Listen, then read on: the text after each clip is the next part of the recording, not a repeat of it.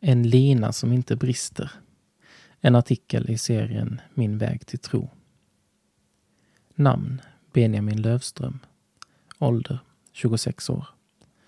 Bostadsort Örkelljunga, men stolt göteborgare i hjärtat. Sysselsättning Ungdomsledare. Intressen Datorspel, filmer, serier, amatörvandra. Fun fact. Älskar att namedroppa skådisar. Innan jag blev kristen tyckte jag ärligt talat att kristna var idioter. Hjärntvättade människor som bara behövde något att trösta sig med i svåra stunder.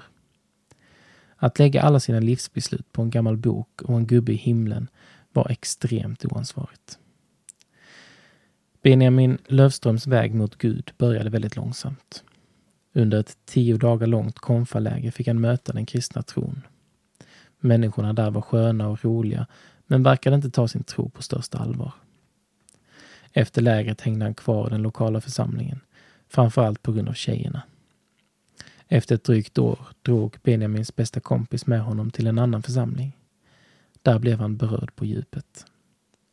Jag kunde inte riktigt förstå vad det var som gjorde det så speciellt.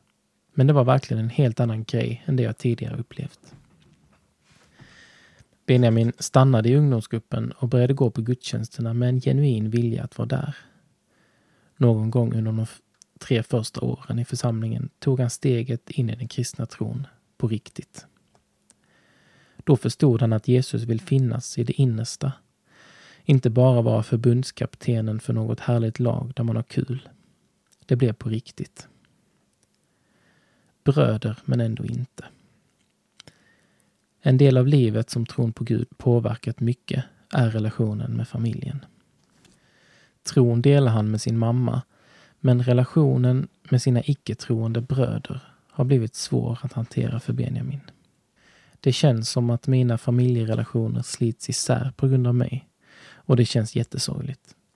Men jag vägrar tro att Gud inte kan bryta igenom hos dem, precis som hos mig, och att de en dag får bli mina bröder i Kristus, likväl som mina biologiska bröder. En lina som inte brister. Idag uttrycker Benjamin tydligt att Gud är allt för honom. Gud förvandlade hans liv på djupet, inifrån och ut. Gud är anledningen till att Benjamin går upp ur sängen varje dag det levande vattnet han behöver hela tiden, varje dag, för att fortsätta leva. Även när det har varit tungt har Gud visat sin storhet. Många gånger har det varit tungt i mitt liv och jag har velat skylla allt på honom och acceptera lögnen som jag känt i mitt hjärta. Att han aldrig har funnits där. Men det har inte gått. För det har alltid funnits en osynlig och omärkbar krok och lina mellan oss som bara inte brister.